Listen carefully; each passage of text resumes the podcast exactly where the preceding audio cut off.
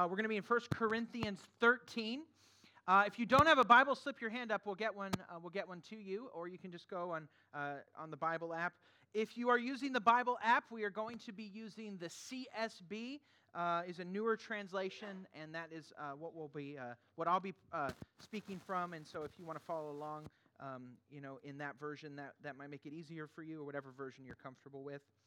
In 2012, the Apple um, iPhone came with a new app it was the new Maps application. This was just about a year after Steve Jobs had died. And they were trying to supplant Google Maps' dominance, both online and in uh, you know, mobile application um, GPS stuff for phones. And so they, they piloted their own Maps application, and it was a mess. It was an absolute mess. There were tons of disasters. Not disasters, but really uh, big errors and, and potential disasters if people were looking. For example, there was a, a farm in Ireland called Airfield that was actually labeled as an airport, which could have been a major problem if you were a pilot looking to make an emergency landing, thinking, oh, I'll just pull up my uh, Apple Maps and find a, an emergency spot to land. There was a Publix in Jacksonville that was labeled as a hospital. That could have been a big problem. You go in, uh, you're, you're going to the ER and you end up on the ketchup aisle. That's a problem. Uh, there were some locations that were labeled as Woolworths department store. I don't even remember Woolworths. They've been out of business for so long. Some of you, I don't, you, uh, maybe, maybe you uh, uh, have been to a Woolworths. I'm sure I was at some point. Uh, the Statue of Liberty disappeared completely in the in the in the uh, the picture s- section of the of the application, and then uh, Shakespeare's hometown was just completely deleted. It just wasn't on the map. It's called Stratford upon Avon. Now, some of those are just funny. Some of those are potentially uh, dangerous. Um, because when you're using a Maps app, you're trying to get from one place to another. And if the Maps app is wrong, you can actually get into this kind of situation. Uh, a picture from a very highbrow uh, comedy uh, series that I think we're going to put up there, uh, Rolly. If you'd put that up for us, there's a, an image. There we go. Um, yes, I know you all are all much too, you're much too mature and much too spiritual to watch The Office on Netflix. And I'm not going to tell you that I was watching The Office on Netflix. Laura was watching The Office on Netflix, and I just happened to be in the room. And it's the, it's the one where Michael gets a GPS and, the, and it says, turn right and there's like a, a gradual right turn, but there's also like a boat launch ramp literally next to him. He says it, the machine can't be wrong. And he turns, and Dwight's saying, he says, the machine knows, stop yelling at me. And Dwight's saying, there's no road here. And they end up in the lake. Well, of course, that's a funny, uh, we've all had those experiences where the Maps app was wrong, uh, getting us where we needed to go. The map now, now they've got the app working pretty well, and is actually, I use it all the time. I've never had an issue with it. And whenever you put in directions into the Maps application, uh, there are three keys. One, you need a mode of transportation. You need a mode of transportation. Now, when you put in a destination and get directions in the, in, in the app or on your GPS, you uh, often can choose, you can choose walk, ride your bike, public transportation, or uh, take your own car. You could Uber, you whatever. However, you're going to get where you're going, you need a mode of transportation. You also need a destination. You need to have a place where you know uh, that you're going, and then you need directions. You need a way to get where you're going. And I think we can use this as an illustration uh, for our relationships. Uh, the last few weeks, uh, and, and this week and next week, we're talking about w- what the Bible says about health and healing in our most important relationships. For some of that, that's our marriage. For some of that, that's our marriage and our kids. For some of us, that's uh, finding God's purpose for us in a season of singleness. Maybe it's uh, through being divorced. Maybe it's being widowed or widower. Maybe it's uh, never have been married. Um, some of us, that's uh, just trying to navigate healthy friendships. So many people are lonely, and we're more connected than ever before and more lonely than ever before. And what we see in Jesus' call, in what's often called the Great Commandment, is the call to love the Lord and to love your neighbor. Um, we, we looked at this in last past couple weeks, and both of those uh, messages are on our website at crossunited.org. Uh, you can listen or watch the sermons from Mark chapter 12 and Luke 10, where we looked at uh, God's pattern, God's plan for our relationships. So, so our destination is to love God, to love the Lord, and to love our neighbor as ourself. We talked about last week how our uh, our nearest neighbors, our, our neighbors, that starts in our relationships with the people in the bed or the room next to us. And, and our, our, it, it doesn't stop there, but it starts there. That's our destination. Well, how are we going to get there? What's our transportation? Well, our transportation is in the gospel of Jesus Christ. That when we hear of a father who sent his only begotten son to be crucified, buried, and raised from the dead, we begin to have power to be able to pursue God's relationships and what God has called us to live out in the relationships of the people He's called us to live it out with. And, and when we begin to, to see the power of God for us in the gospel and the, the crucifixion of Christ and the filling of His Holy Spirit, we begin to have power for the transportation and the journey ahead of us. We can't just think through uh, sort of principles. You know, you can find principles for good relationships and some practices for relationships anywhere. And some of them are going to be helpful. They're going to be helpful, sort of like wisdom tidbits. You know, you can find them on Facebook. You could, there's memes out there that are going to actually help your marriage or your, your parenting. But the problem is, if you start with principles before you have power, it doesn't matter. You can know all of the right turns to take on the journey, but if you don't have a car with gas in it, it doesn't matter. And so, what we need and what we start with, and where we have started, is with the gospel, with the cross of Christ, and with the Spirit of Christ. And when we see God's love for us in Jesus, we see God's power for us in the Holy Spirit, we then, are, we, we then can begin the journey toward healthy relationships. So, how do we navigate with that in mind? If we know our destination and we know our transportation, our destination being the call of God to love Him and our neighbor, if we know our transportation, that is uh, the power of God in the gospel and the crucifixion of Christ, then what is our direction? How are we going to get there? We need a way to get there.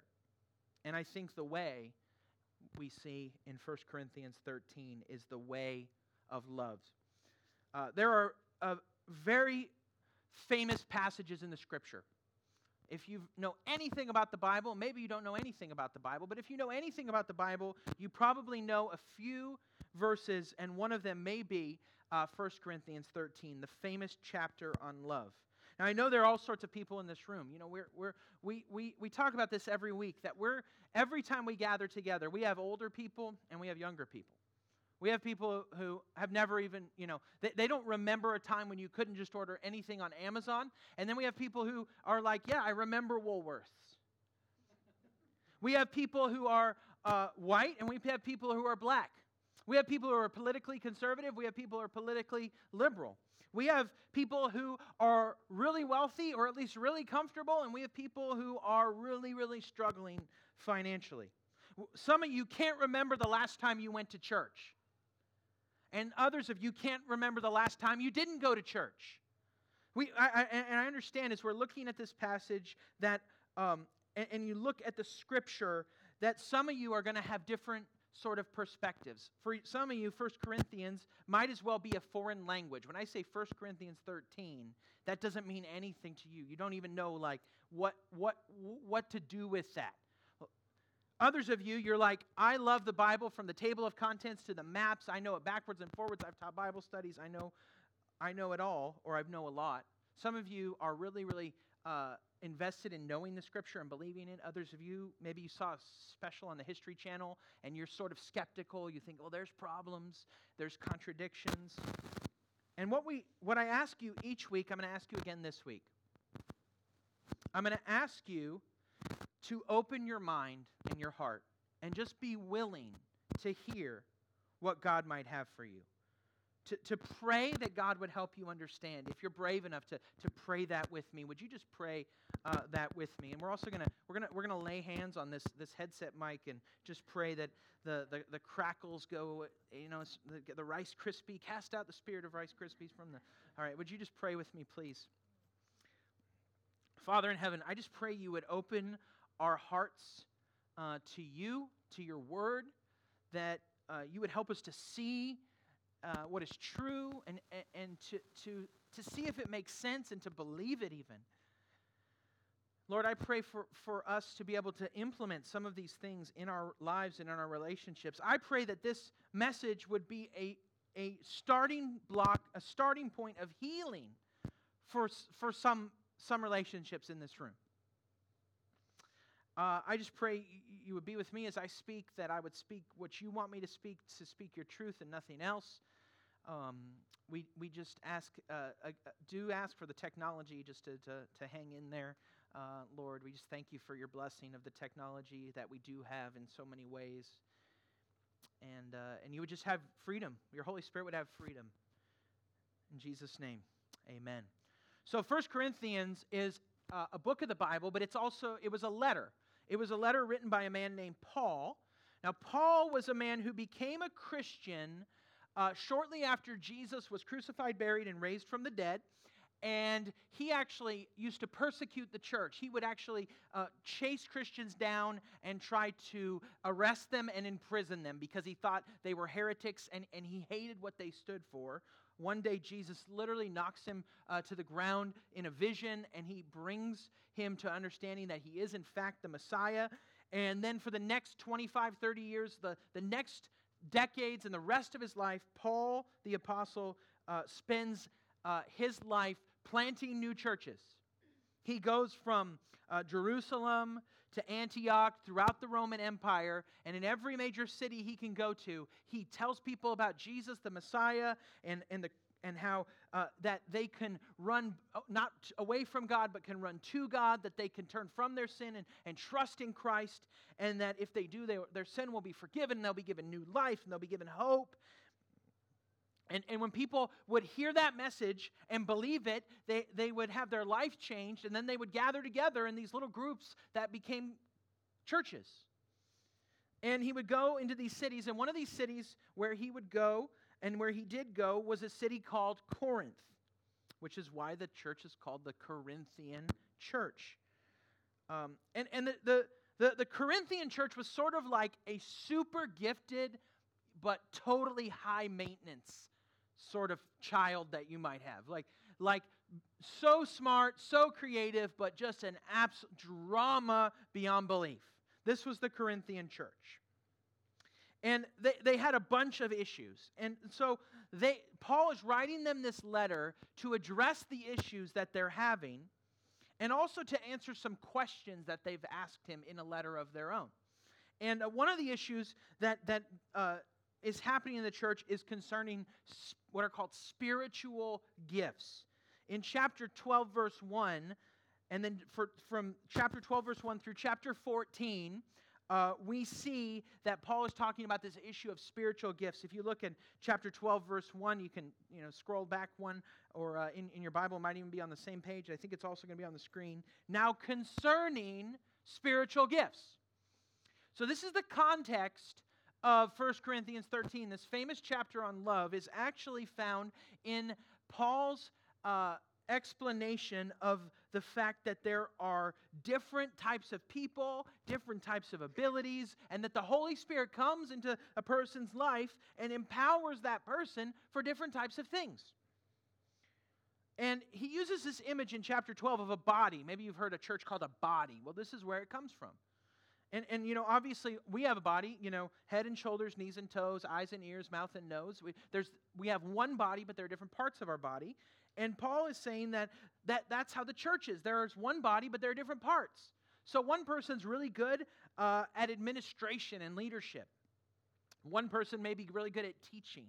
Another person may have the ability to prophesy or even do healing. He talks about in chapter 12. And those are things that are like, if that happened, if, if someone came in here and um, was in a wheelchair, and if they got healed, we would be like, whoa, Whoa, that's amazing. We would there'd be no way we wouldn't tell someone about that this week.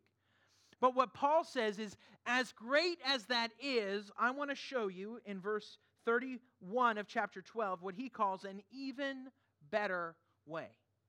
So, more miraculous than the most miraculous thing you could think of is what Paul calls the way of love, or what, what he calls an even better way, and what, what we're calling uh, the way of love.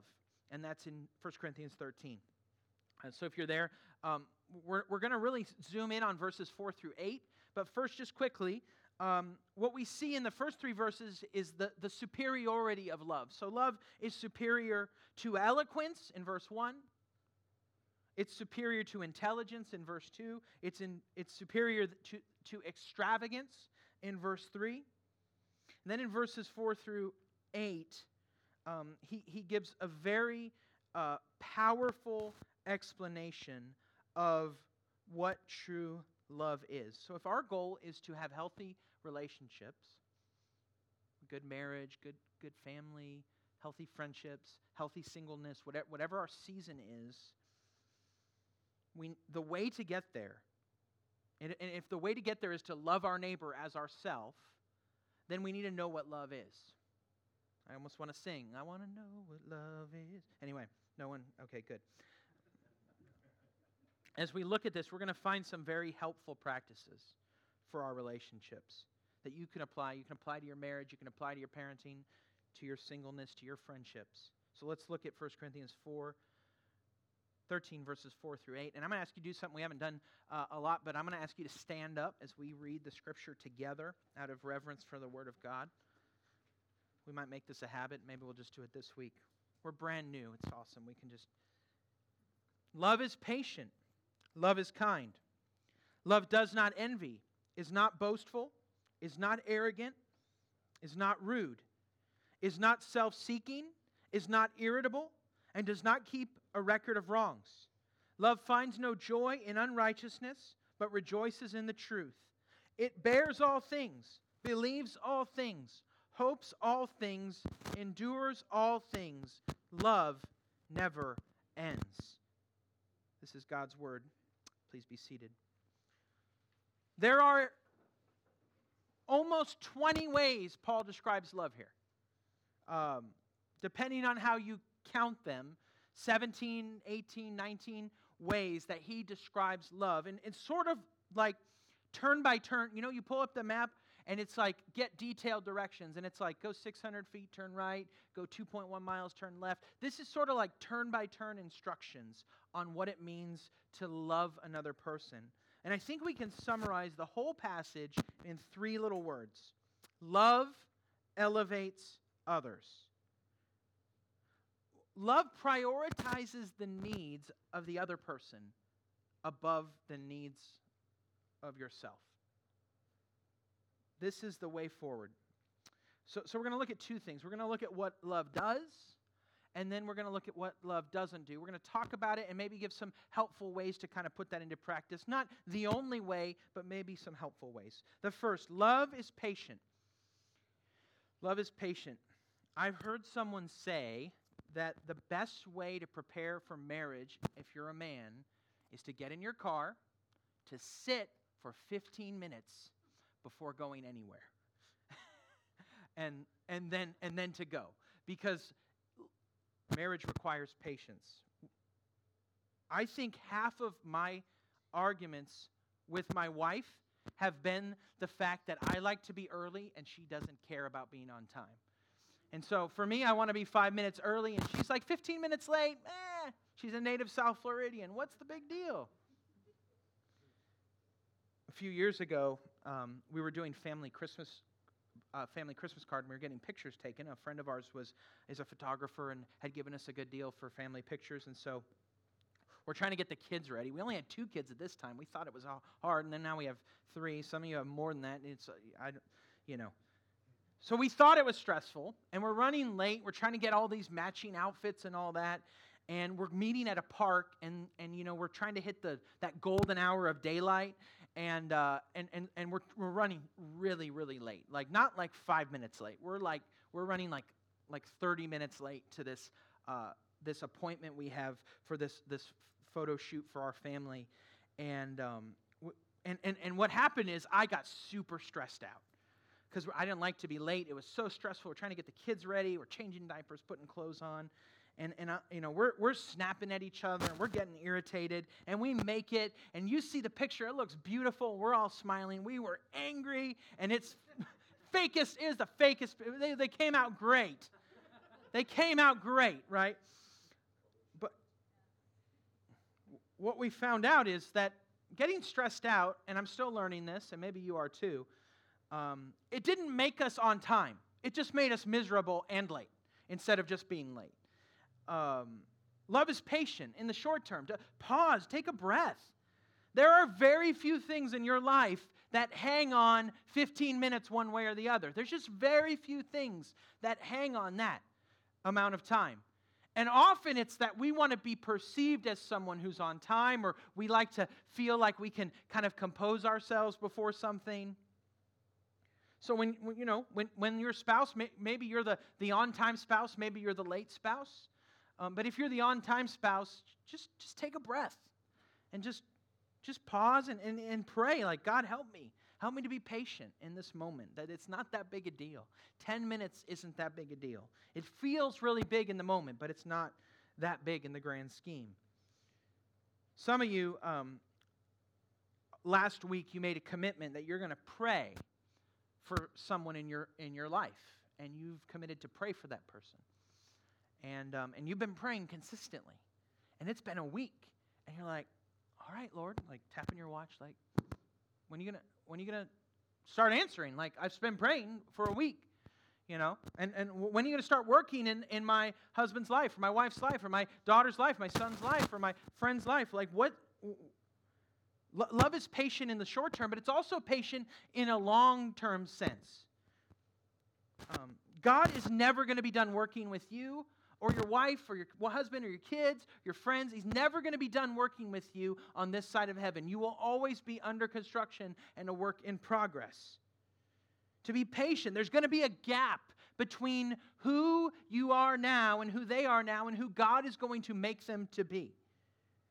Be patient and realize that, that, this, this is an ongoing journey. And if you truly love someone, you're going to see them with the eyes of faith.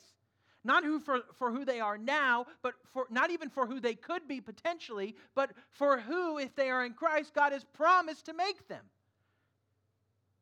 If you're single, practice patience in your relationships. If you're married, practice patience. Wait be patient because why should you be patient? How can you be patient? 2 Peter 3 9 tells us God is patient with you. If you have any amount of self awareness, you know that God has been incredibly patient with you. And if, if, if you have any amount of self awareness, you know that God should have struck you dead a long time ago. If you have any amount of self awareness, you know God has been patient and kind to you. How can you be any less with the people you say you love the most? Love is patient, love is kind. Um, this sometimes we think of kindness as sort of a synonym for niceness, like just being nice, like friendly and not too, you know, not not too like you know cut and dry, sort of easygoing, but still with a little bit of a, you know, a backbone. Um, the word here for kindness is actually a lot deeper and a lot more ferociously beautiful than that. Um, one one uh, biblical dictionary defines it as God's gracious attitude and acts towards sinners. Ephesians 2 7 says that in heaven, what we will get, that what God gives us in heaven is the immeasurable riches of his kindness. Immeasurable riches of his kindness. That, that what God gives us is kindness. So it's not just being nice, it is being generous. It is giving above and beyond what somebody actually deserves. And here's, here's a very practical way to be kind to the people you love. Do generous things for them when they don't expect it and when they don't deserve it and when they deserve actually the opposite. I learned this, I just I learned this from my dad. So my, my dad used to send my mom every once in a while a bouquet of flowers because she was a teacher and there would be a bouquet of flowers that came to the school for her and they'd be in her classroom and her coworkers would come up to her and say there would be three questions. Question 1. Ooh, is it your birthday or anniversary? Answer: No. Question 2. Oh, well what did he do wrong? Answer: Nothing. Then question 3. Well then what are they for? And there's the answer just because. Just because, for no reason other than he loves me. Just generosity for no obvious reason except that you love them. This is, this is how God treats us. He gives us far above all that we can ask or think. Be generous, be gracious, make it a point to, to give when there's no reason to give and, and even every reason not to give. This is how God has treated us in Christ.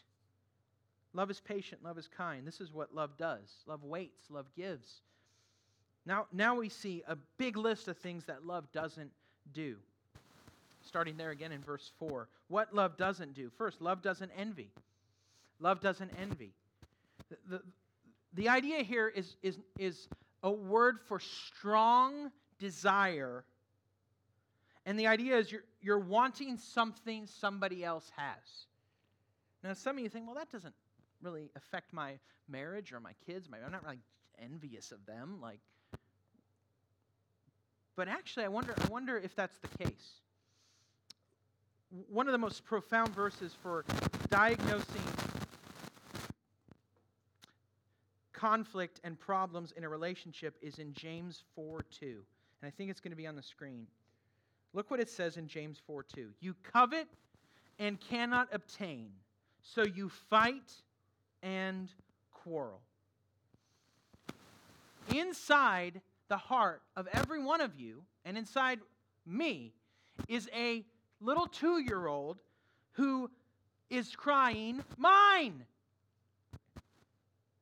We see someone with something that we want and we get angry when we don't get it. Now, when you're two, it's because they have a toy truck or a doll, and when they won't share or when they take it from you, you get angry and you cry and you get upset. Well, when you're 42, it's a lot more subtle than that.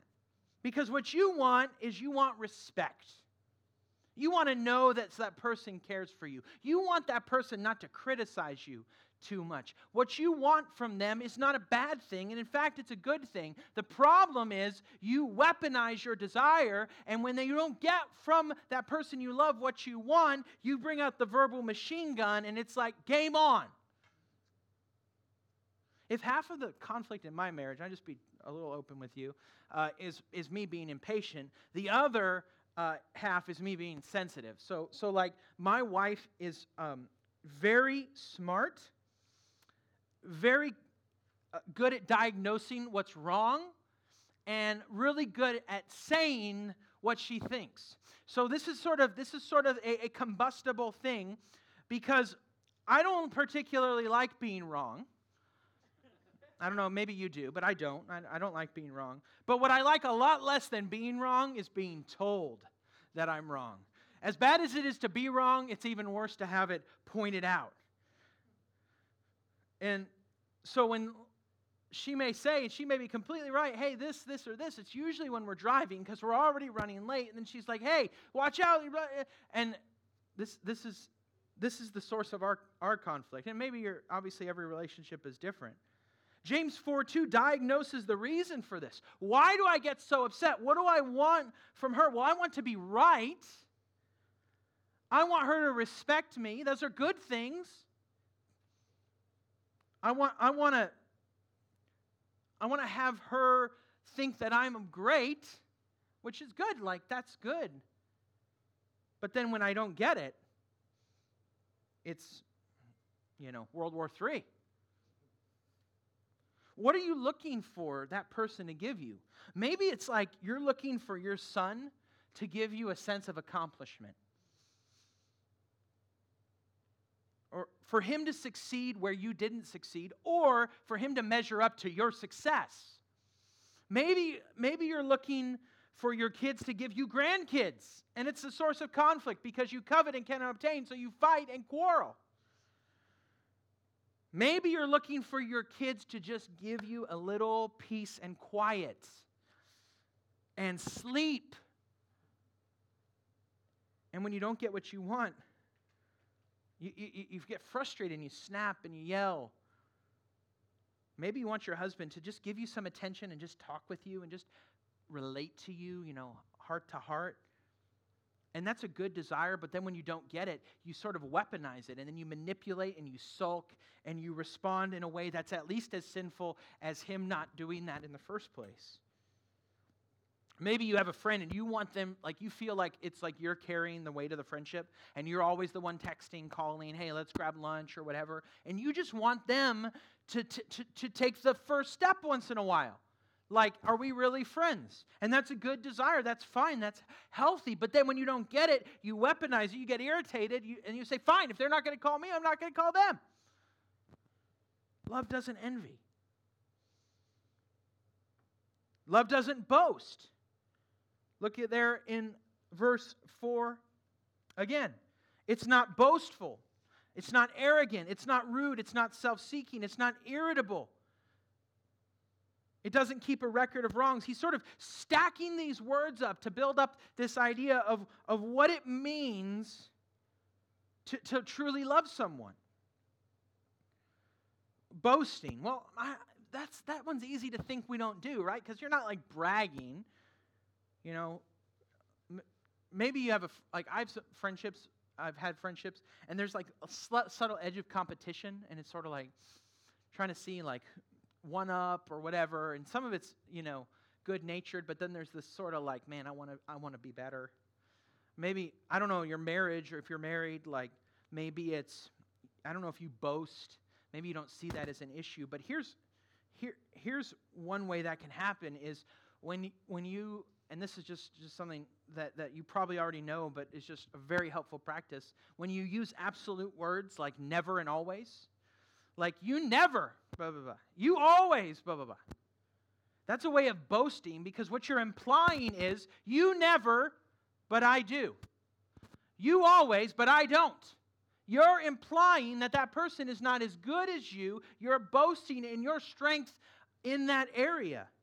Or sometimes you may, maybe you use like the diet version of those words, like consistently. You, you know, you are very often doing this or that.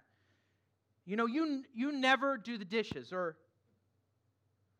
eh, this is positioning the person below you, and it's, it's boastful, and it's what he says there, it's, it's also arrogant, it's looking down, finding fault, thinking, always looking at, at what is wrong and needs to be fixed and pointing that out. Maybe it's just always correcting your kids and always forgetting to praise them. So recently, so I'm coaching Judson's, my five year old son's soccer team, one of his coaches, and um, I'm not athletic, but I am competitive, so that's a really good combination for me. Um, and, uh, and he is athletic. And, and so at his last, not this yesterday, but the game before that, we, we uh, the game was a, the match was a draw 0-0 but in the first quarter he had a wide open net and he was right in front of it and he booted the ball and he just kicked it a little too far to the left. And it was like, oh! And then we didn't, you know, we ended up not winning the game and that would have been the game winning goal. And I was really trying to be like, you did so great because he really did, he did really, really well. And, but I just, I kept saying, like, I thought I was being really nice. I'm like, man, you did so awesome. And can you imagine if you'd actually got that goal in, you know? Or next time, remember, you don't have to rush. And you just, and I, apparently I just kept saying it over and over because finally we got home and Laura brings me aside. She's like, Danny, let it go. Like you keep bringing it up and bringing it up, bringing it up, looking down, looking for uh, ways to criticize instead of just building him, building him up. Love is not arrogant. Love doesn't look for ways that someone has failed. Love isn't rude. Maybe it's like when you get together with the guys, there's sort of like some off color humor or some very off color humor. Love, love and loving friendship won't take you down that path. Love is not self seeking. This is sort of this idea of like, what can I get out of this? You're looking for how will this relationship make me better? How will this relationship benefit me? Maybe you're, you have yet to find a really healthy romantic relationship because you're always viewing the other person as a means for some sort of fulfillment in your own life rather than loving them for who they are. Maybe you don't have deep friendships because every friendship you have with someone is this sort of like profit and loss, like cost benefits analysis. And it's, I, I have a friend, and, uh, and he's like, he's just a very driven guy. And so he is your best bud as long as he thinks you have something he, you can do for him. And then when you don't, it's like ghost town. And I have some other friends, mutual friends, they've been really hurt by this. This because they were really good friends, or so they thought, but then it was like there was no obvious benefit to him. It was like not like animosity, but just like, okay, I mean, there's no reason for us to hang out. You can't do anything for me anymore. Love is not e- easily angered or easily irritated. In verse 5, it's not irritable. So, some of you, just quite honestly, you're just way too sensitive. It's like hair trigger. You're, you are any little, any little thing, it's like you're, you're, it sets you off. Love, love isn't irritating. If, imagine if God treated you that way. Any little thing. Imagine any little thing you did wrong if God triggered like you do when any little thing happens to you. Irritability is really just being selfish. It's just pride. It's saying, like, I deserve better than this. Everyone around me owes me perfection. And when anything's wrong, I am going to make it known. I don't want to be inconvenienced. It's, it's all about myself.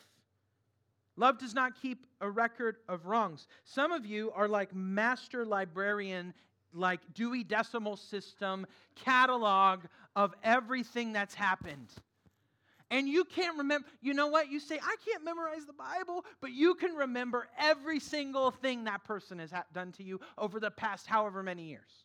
And you keep it like an armory in your closet, and it's like a gun rack. And when it's time for conflict, you open it up and you are ready. I, I'm, I thought I wasn't, I didn't struggle with this. And then I, I got married and I realized, oh, wow, I'm bringing up something from 2007. Like, that's a problem. Like, that is not forgiveness. It's amazing what an argument can do for your memory, isn't it? You can't remember, you forget birthdays, you forget anniversaries, you forget this and that. But then it's like, whew, everything becomes crystal clear. And you remember, and you have this record of wrongs, this catalog. And you, everything for you is ammunition that you can bring in No, now don't let me, don't hear me saying that some of you have not suffered, and I know some of you have suffered terrible things uh, at the hands of other people. And keep not keeping a record of wrongs mean doesn't mean that you just ignore all of that, because there is a, a need for grief. There's a need for healing, uh, closure, maybe counseling. I, I'm not discounting any of that. What I am saying is that you can't use that as a weapon, whether it's a huge thing or it's a little thing, against another person. Because this is this, because the reality is that's not how God treats us. In Genesis 15, 6, it says, Abraham believed God and it was counted to him as righteousness.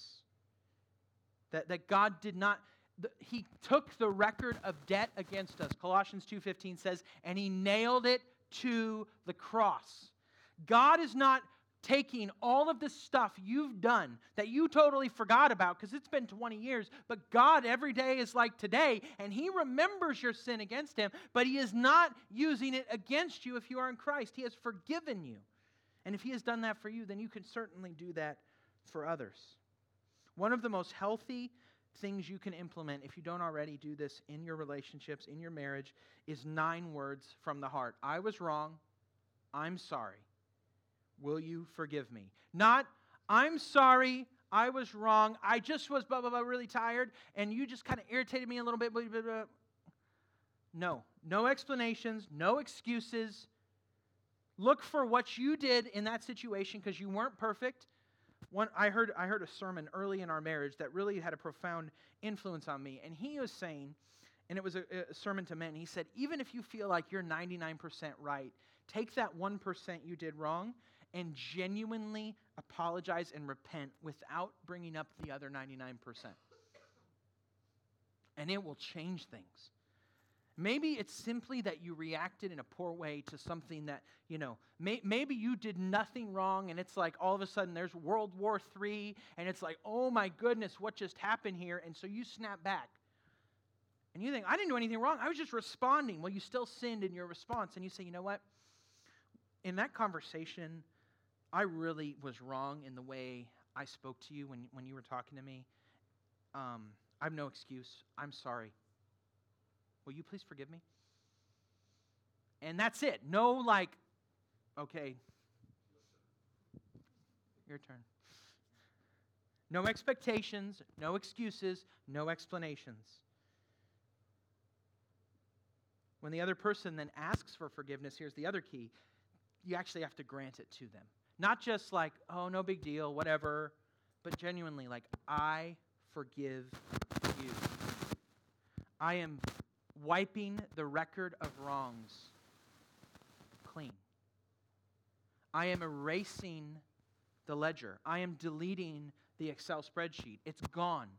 I forgive you.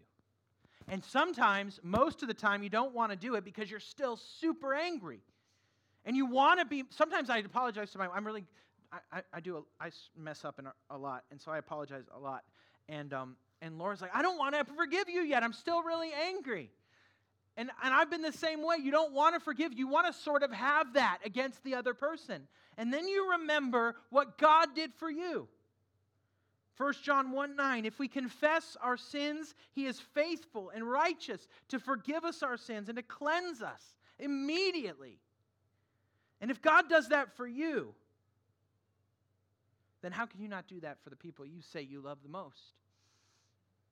Immediately, from the heart. I think this is one of the most important keys to any healthy relationship.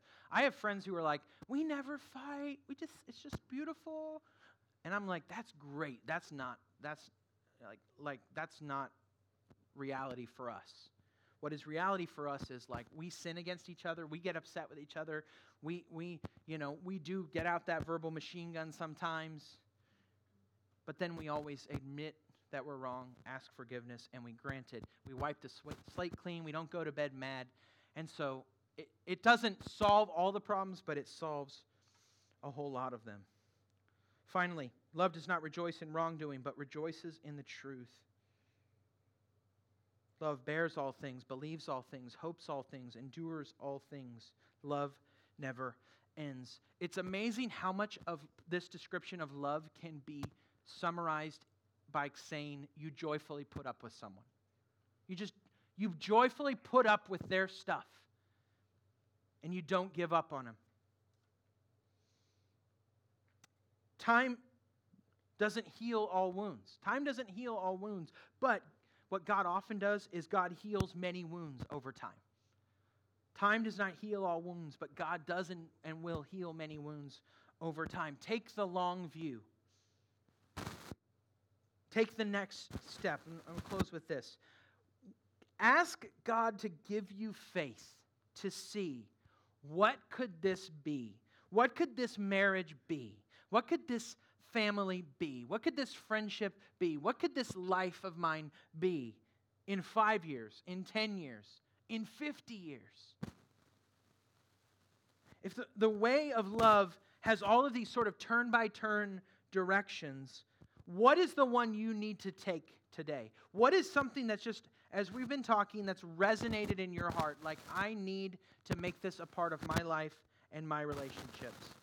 Maybe it's you need to start saying, I love you to your wife and your kids every day.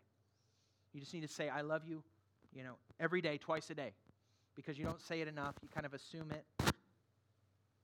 Maybe you need to start that I was wrong, I'm sorry, will you forgive me? Maybe you need to implement that as a practice in your life, in your family, in your relationships. Maybe it's maybe it's you're going to take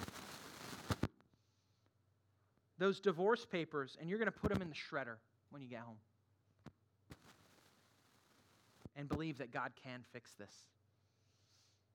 Maybe you take your kid off the travel team because it's really your dream and not his dream. On your connection cards that are on your seat, there are two, two, two responses there on the right hand side